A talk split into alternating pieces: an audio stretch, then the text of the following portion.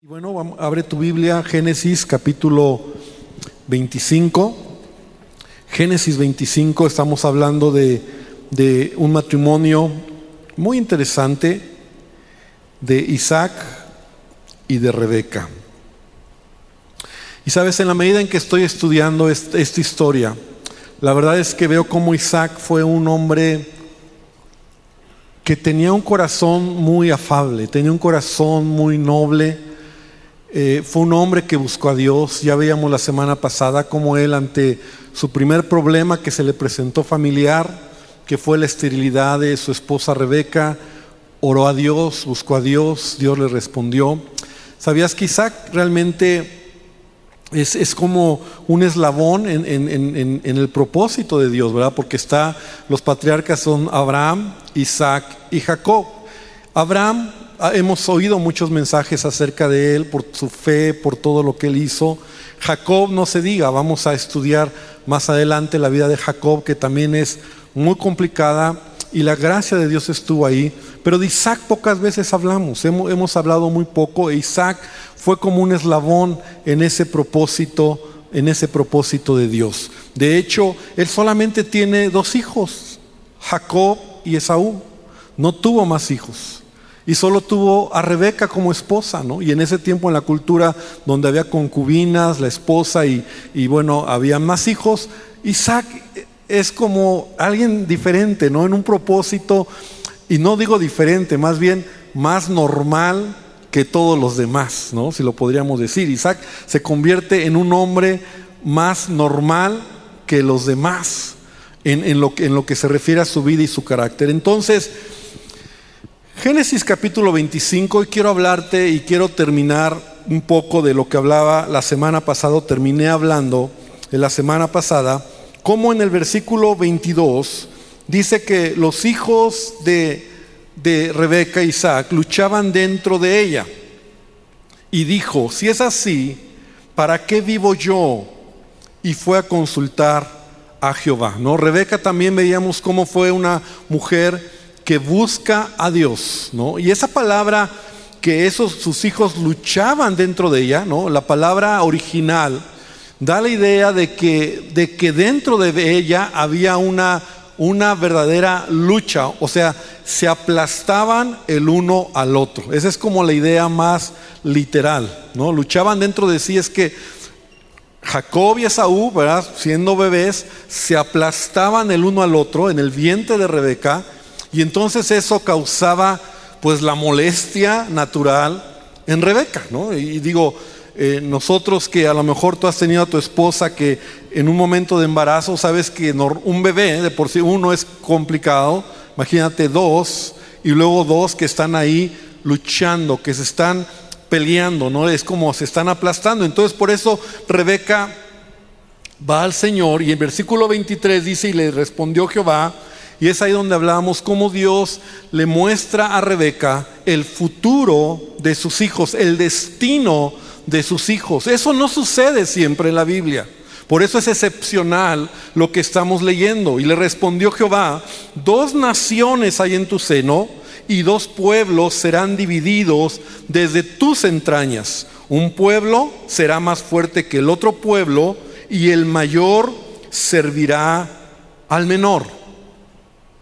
Entonces ahí Dios está revelando a, a- Rebeca el futuro, el destino de sus hijos, ¿no? De tal manera que hoy quiero que podamos nosotros hablar un poco acerca de este, de este punto, de, de cómo Dios está mostrando a, a Rebeca el futuro y el destino de Jacob y de Saúl.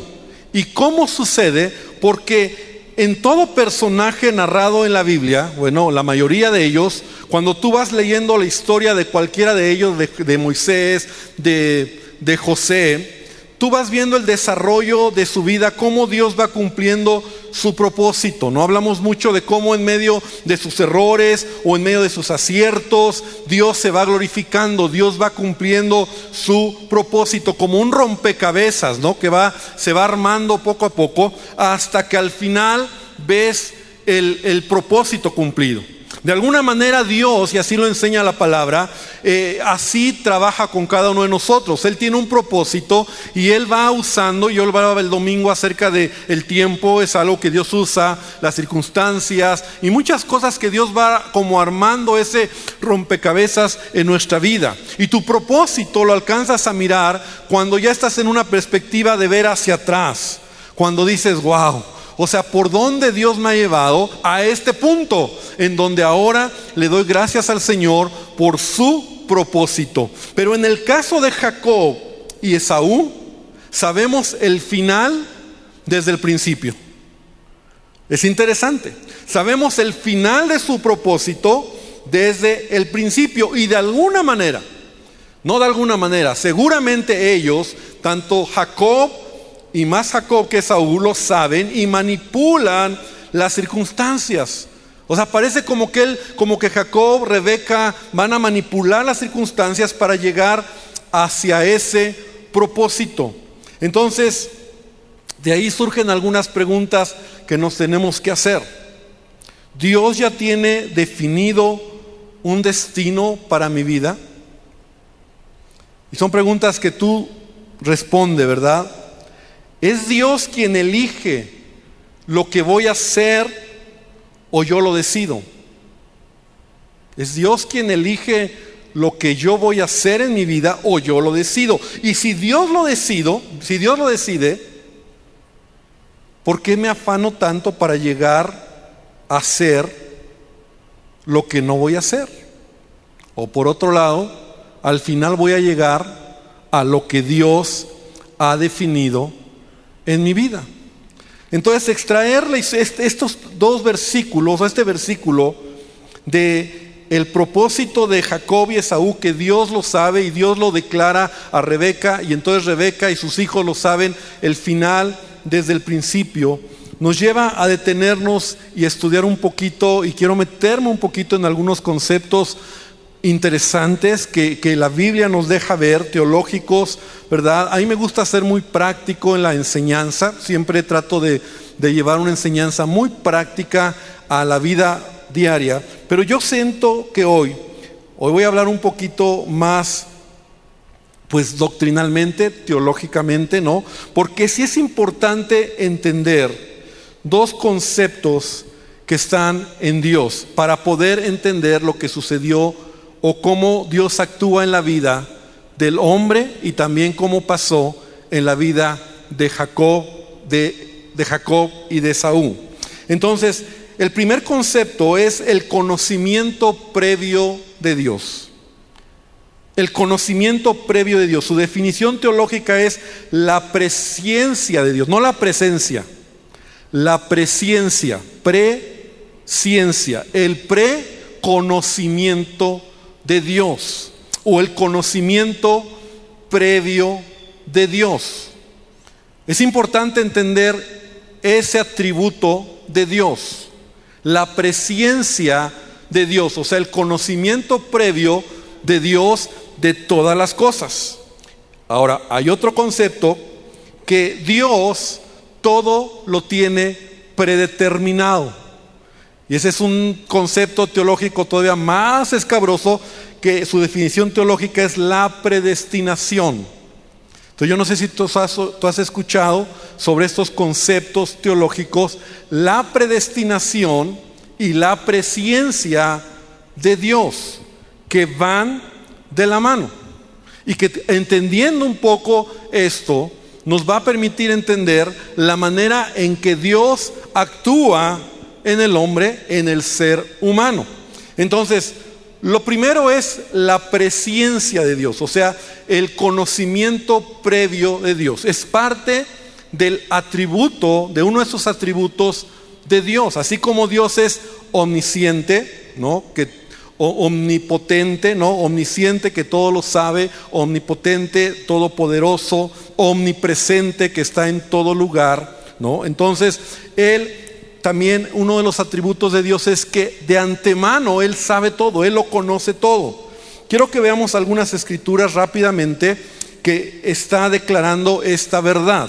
Primera de Pedro capítulo 1, versículo 2 dice, el apóstol Pedro, primera de Pedro 1, 2, y perdón que no tenemos hoy pantalla, eh, es que ya nos van a poner la pantalla que tenemos que poner aquí, entonces se tuvo que quitar ya todo, cambiar cables y dar un aplauso al Señor, porque ya va a estar, esperemos que el domingo ya esté.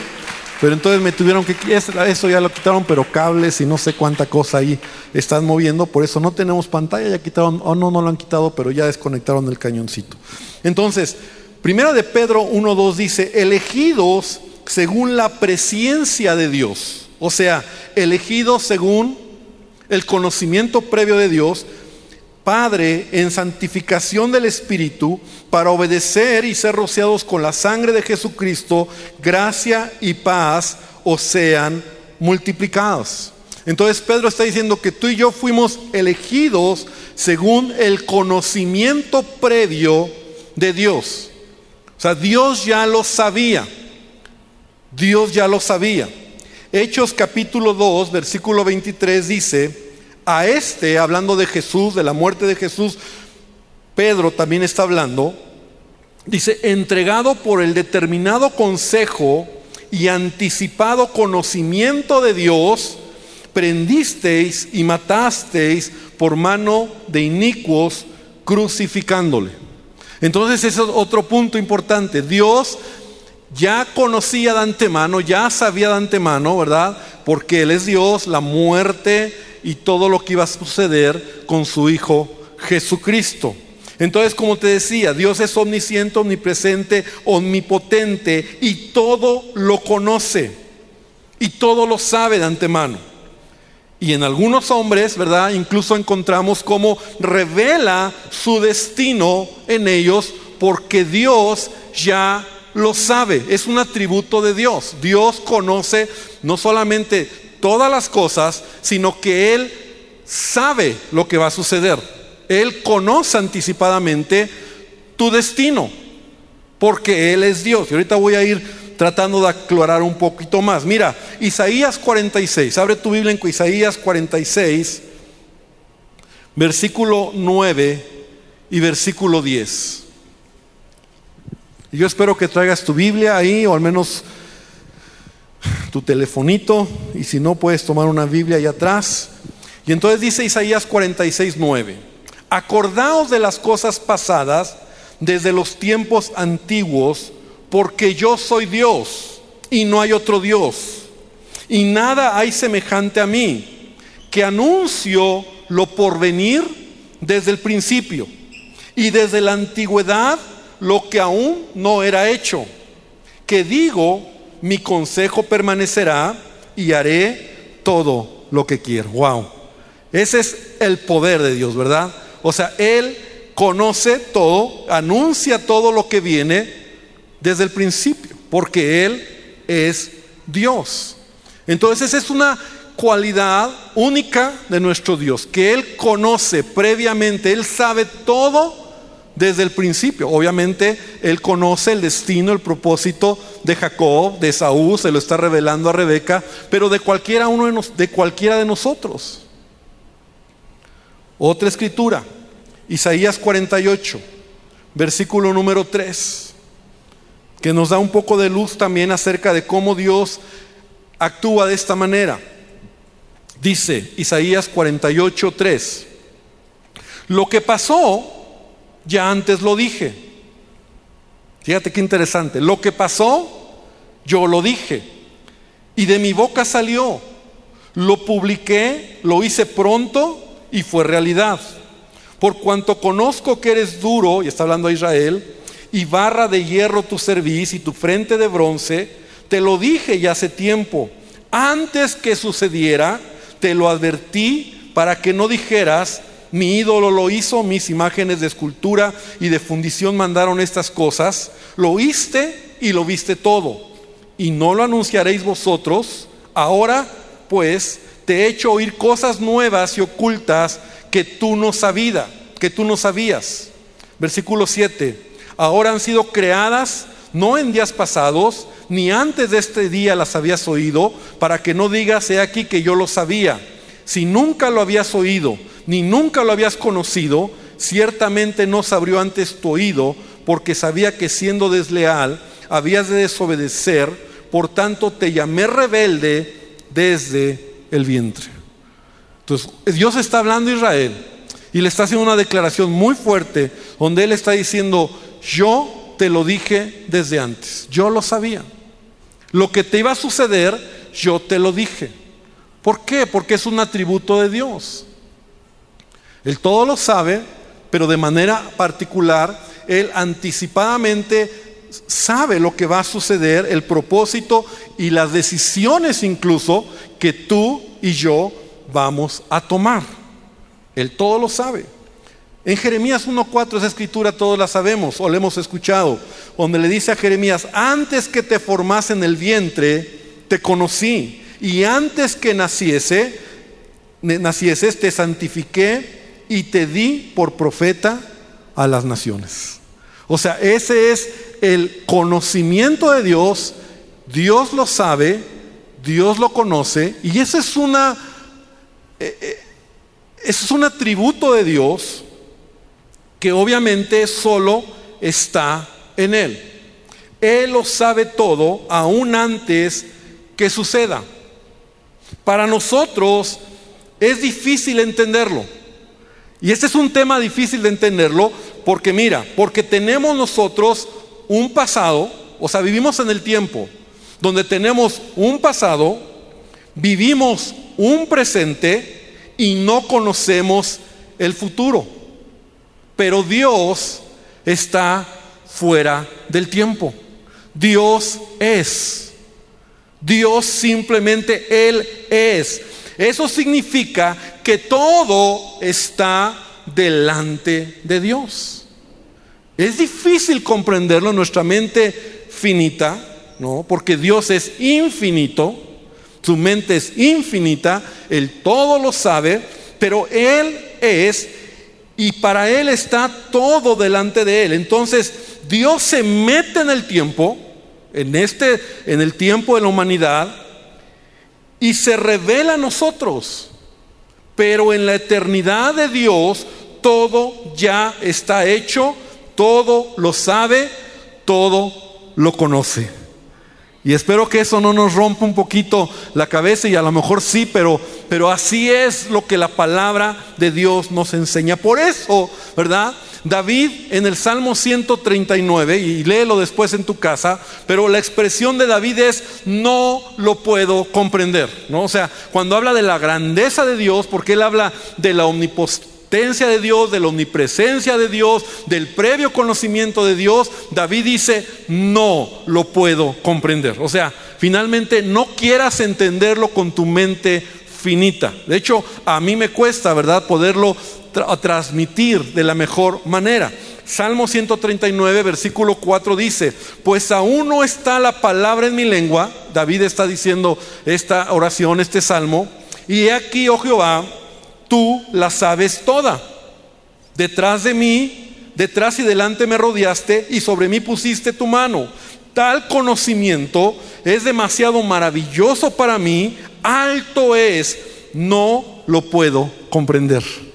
Y si lees todo el Salmo, David está expresando o, mostrando la omnipotencia, la omnipresencia, la omnisciencia, que Dios todo lo sabe, eh, todo lo puede, y entonces David dice, eso va más allá de lo que yo puedo entender. No lo alcanzamos a comprender. Ahora, sí debemos de, entender porque por eso Dios, claro, porque Él es Dios, sabe el destino de Jacob y Esaú y se lo revela a Rebeca. Él está diciendo lo que va a pasar. Él conoce el fin desde el principio. Dios conoce nuestro fin desde el principio. Él anticipadamente sabe las decisiones que voy a tomar. Él anticipadamente sabe el camino por el que voy a ir. Ahora aquí viene la segunda eh, postura o, el, segundo eh, argumento que debemos de entender. Bueno, el que lo sabe, el que lo conoce, quiere decir que lo decide. Quiere decir que Él entonces también ya definió, ya decidió mi destino, mi futuro, mis acciones, mis decisiones. Y aquí viene la segunda, el segundo concepto que es más complicado de entender, ¿no? Si este fue así como el segundo está peor, la predestinación, que es si Dios ha determinado, predeterminado mi destino. Ya vimos que Dios todo lo sabe. Por lo tanto, también parece que Él decide. Este tema de la predestinación, entre paréntesis, te quiero decir que es un tema que, por lo menos por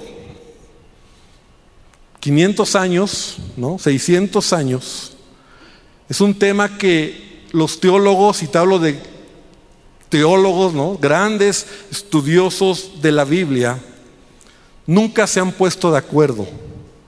Y hay dos posturas muy fuertes.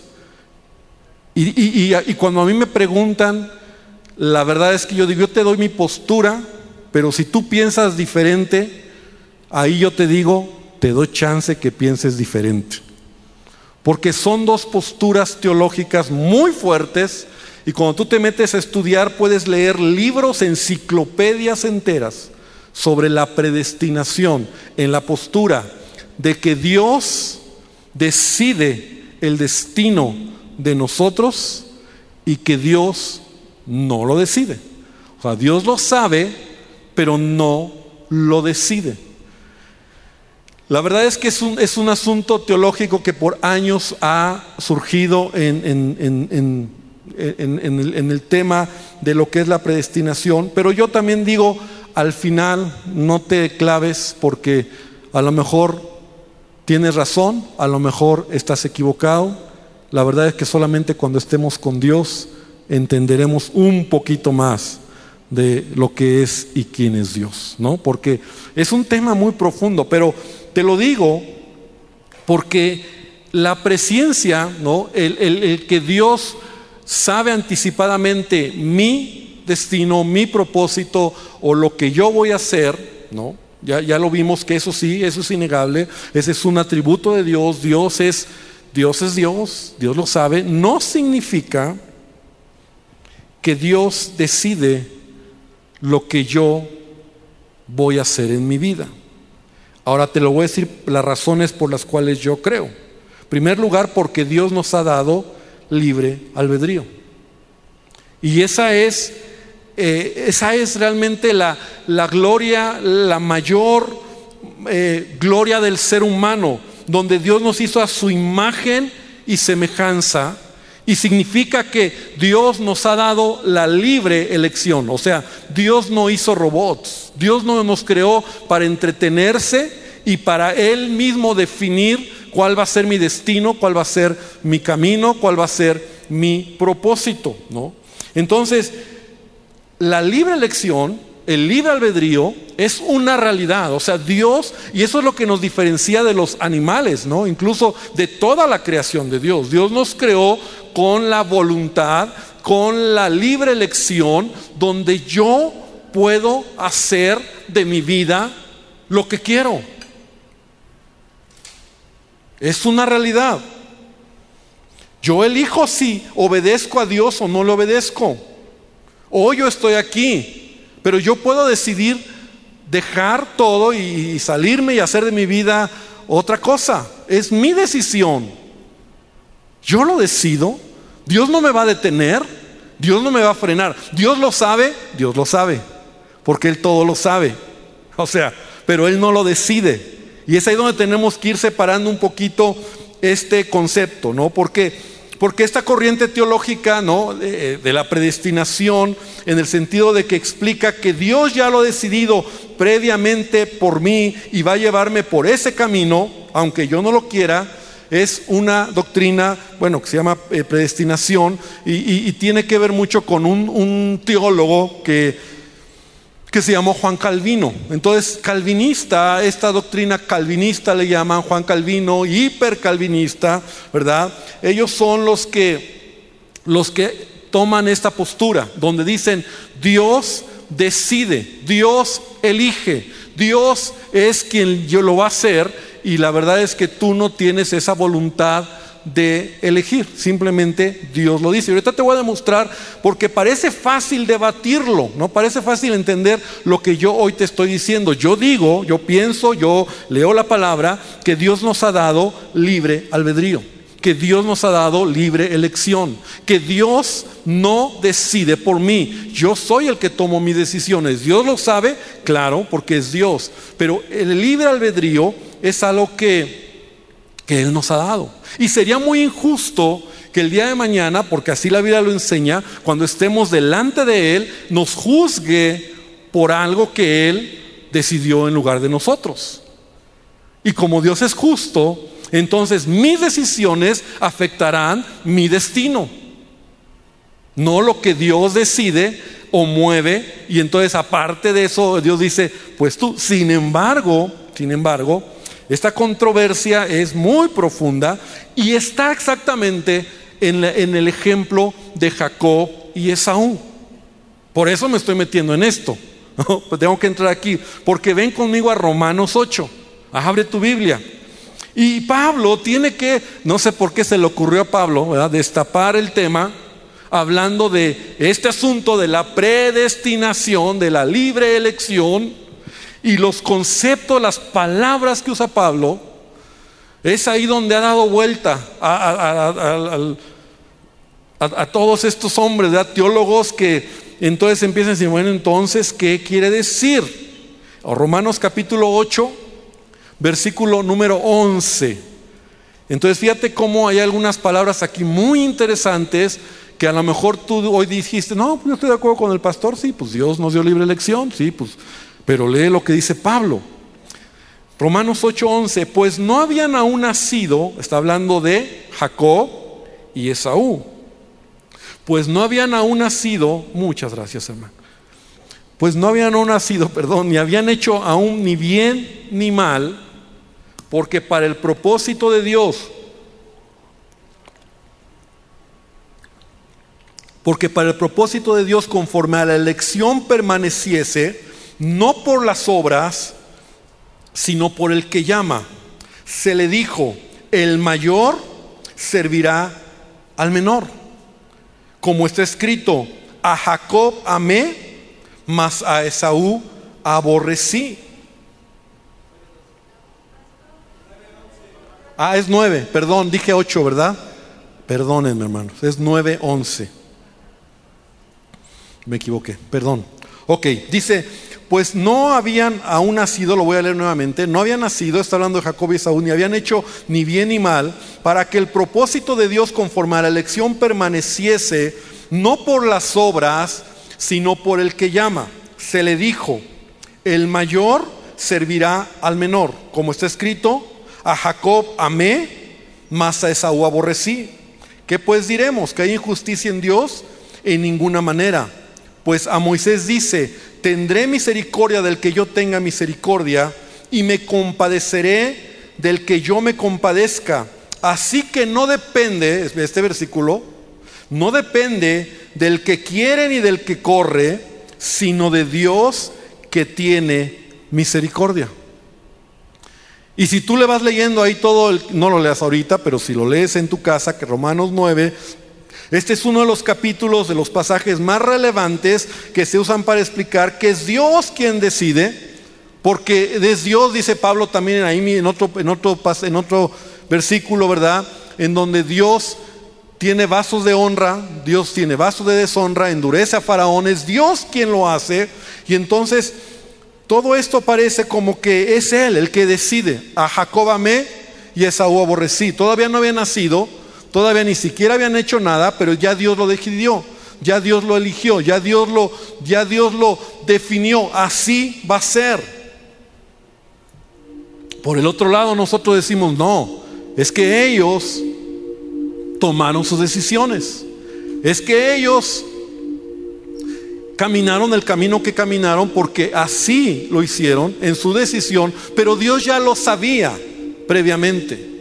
Entonces, yo creo que este es un tema que te puede consumir y de verdad toda la vida, pensando en él, filosofando en él. leyendo, como te decía, enciclopedias completas. Es un asunto muy complejo de la predestinación.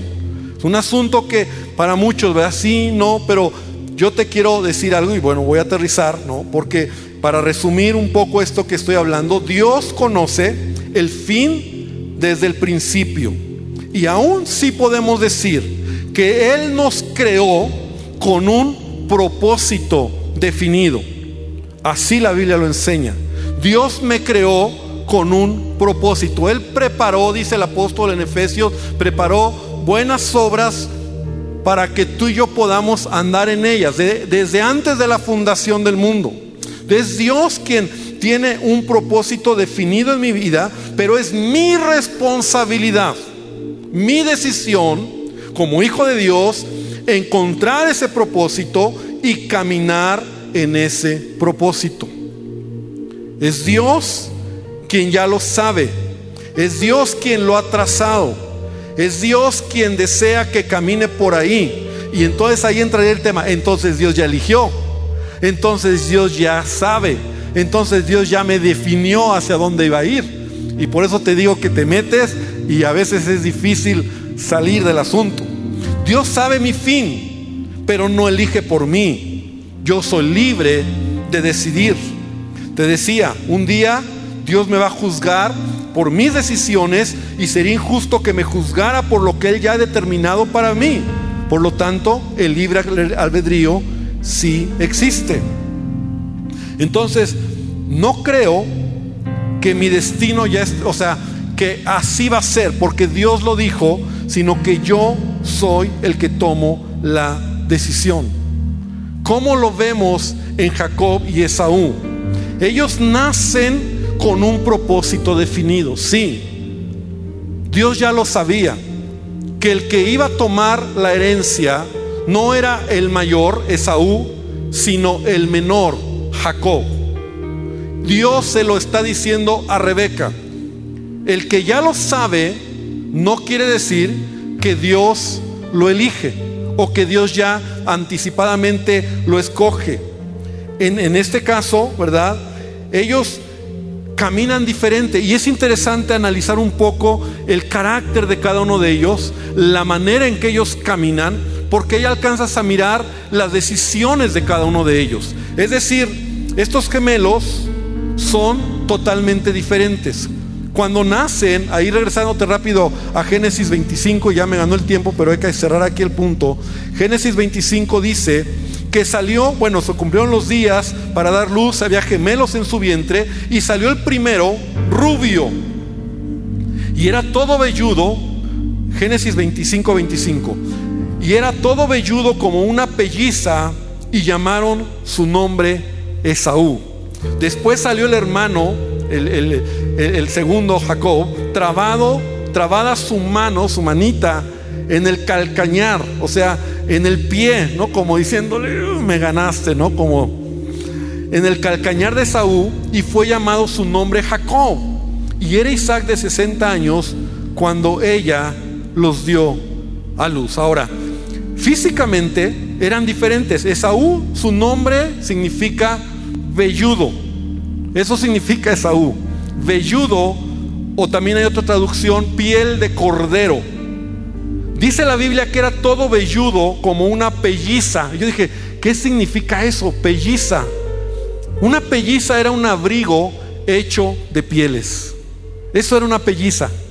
Un abrigo que se hacía con retazos de pieles. Entonces, Esaú era tan velludo, que, lo describe la Biblia, que estaba totalmente lleno de, de vello. Y, y tan, tan lo enfatiza que dice como si tuviera un abrigo de piel, ¿no? Como si tuviera un abriguito de piel, así era velludito, peludito Esaú. Jacob era normal, no nos dice que tuviera tanto vello y su nombre significa el que toma por el calcañar, ¿no? O el que toma por el talón, o el que suplanta. Eso es lo que significa. La palabra Jacob significa eso. El que toma por el calcañar, el que suplanta. Ahora, emocionalmente son diferentes. Son dos hermanos que son diferentes. Y los que tenemos hijos sabemos que cada hijo es diferente. Gloria a Dios por eso, pero a veces como padres eso nos enreda, ¿verdad? Porque los hijos son diferentes. Jacob y Esaú diferentes. Esaú era más atrevido, Esaú era como aventurero. Se dice que fue diestro en la caza de animales y era un hombre de campo. Ese era Esaú. Esaú su temperamento era más de aventura, de estar en el campo, cazar animales, matar animales, tal vez enfrentar animales, más de, trabajo, de fuerza, de, era, era esa clase de personalidad. Y la personalidad de Jacob era quieto, así nos dice solo la Biblia, era un varón quieto que habitaba en tiendas. Ese era Jacob, son diferentes. Jacob era tranquilito, calmadito, espiritualmente eran diferentes. Porque Saúl menospreció la bendición de ser primogénito. Eso es interesante, porque eso habla de que tenían poco la herencia familiar. Esaú no lo ve. Y es más, la herencia era algo que no solo incluía dinero, incluía la primogenitora, ser el primero, el que recibía la mayor parte de la herencia, como en el caso de Isaac, lo vimos, ¿verdad? Que Isaac se le dio todo, le dio todas las riquezas a Abraham y aunque tuvo otros hijos, los mandó bien lejos, ¿no? Y hasta Ismael. Les dijo, váyanse, les dio un poquito a cada quien. Dice, pero al que le dio todo, porque no solamente era la herencia de dinero, sino también las promesas de Dios estaban en Isaac. Entonces Esaú menospreció eso, las promesas de Dios, sus antepasados. Y más adelante incluso vamos a aprender cómo Esaú tomó mujeres de Canaán. Que eso era lo que Abraham cuidó cuando su hijo Isaac se iba a casar. Y vimos la historia. No tomes de las mujeres de Canaán, vete a la familia de a donde está mi familia y trae una mujer. Ahora, Esaú fue con su tío Ismael, que vivía en Canaán, y tomó mujeres de ahí, y lo hace incluso para molestar a su padre Isaac. O sea, ya estamos viendo un poco del comportamiento de cada hijo. Jacob es diferente. Jacob, aunque lo hace de manera tramposa, es consciente de la herencia y las bendiciones de Dios sobre él. Si es tramposo, lo hace tramposamente. Pero él obtiene la primogenitura y aunque lo hace equivocadamente y eso le va a costar dolor y lágrimas y mucho sufrimiento, vemos cómo Jacob es más consciente de las cosas espirituales. Con esto termino. Realmente cada hijo decidió su destino en base a sus decisiones. Uno más sensible a Dios, el otro más duro de corazón. Sin embargo, en esta historia vemos la gracia de Dios. ¿Sabes por qué? Porque Jacob no merecía ser el heredero de la bendición. Tampoco Esaú. Pero nuevamente vemos aquí la gracia de Dios, la misericordia de Dios. Y aquí es una enseñanza de cómo por encima de pensar en el propósito, por encima de pensar si Dios tiene definido mi destino, Él ya sabe lo que, lo que voy a hacer o si lo sabe, no lo sabe, por encima de todo encontramos nuevamente la misericordia de Dios en la vida de Abraham, de Isaac y de Jacob. Porque entonces se aplica Romanos 8:16. No depende del que quiere ni del que corre, sino de Dios que tiene misericordia. ¿Y cuántos de nosotros hemos recibido misericordia de Dios? Más bien tendríamos que decirle, Señor, gracias gracias, porque no depende, no depende de mí. Si dependiera de mí, no estaría aquí. Si en algo podríamos decir que Dios actúa, es en que Él nos ha querido, nos ha llevado para acercarnos a Él. No depende del que corre, no depende de tus buenas obras, no depende qué tan malo, qué tan bueno eres. Y a lo mejor tú hoy dices, yo me siento muy mal, yo no sé si cumpla mi propósito. me salí de mi propósito. ¿Será que acaso ya no Dios no lo va a cumplir en mi vida? Yo te digo algo, no depende de ti. La misericordia de Dios es más grande. Acércate a Él y Dios va a cumplir su propósito en tu vida. Yo espero que esta enseñanza nos haya traído algo de luz sobre estos términos que un poquito complicados, pero creo que es importante entender, profundizar la palabra y al final saber que nuestro Dios nos ama. Amén. Y que estos dos muchachos al final decidieron, hicieron lo que, más bien lo que al final fueron, fue las decisiones que tomaron. Claro, diferente a muchos. Ellos ya sabían el final desde el principio.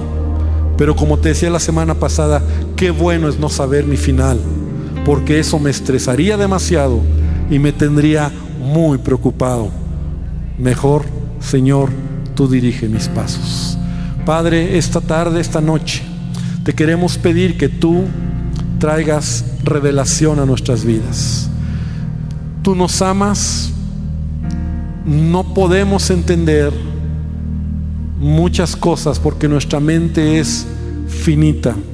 En esta dimensión que vivimos del tiempo y del espacio, en esta dimensión que vivimos, Dios, nuestra manera de entenderte solamente la podemos entender en el contexto de tu palabra, de lo que tu palabra nos revela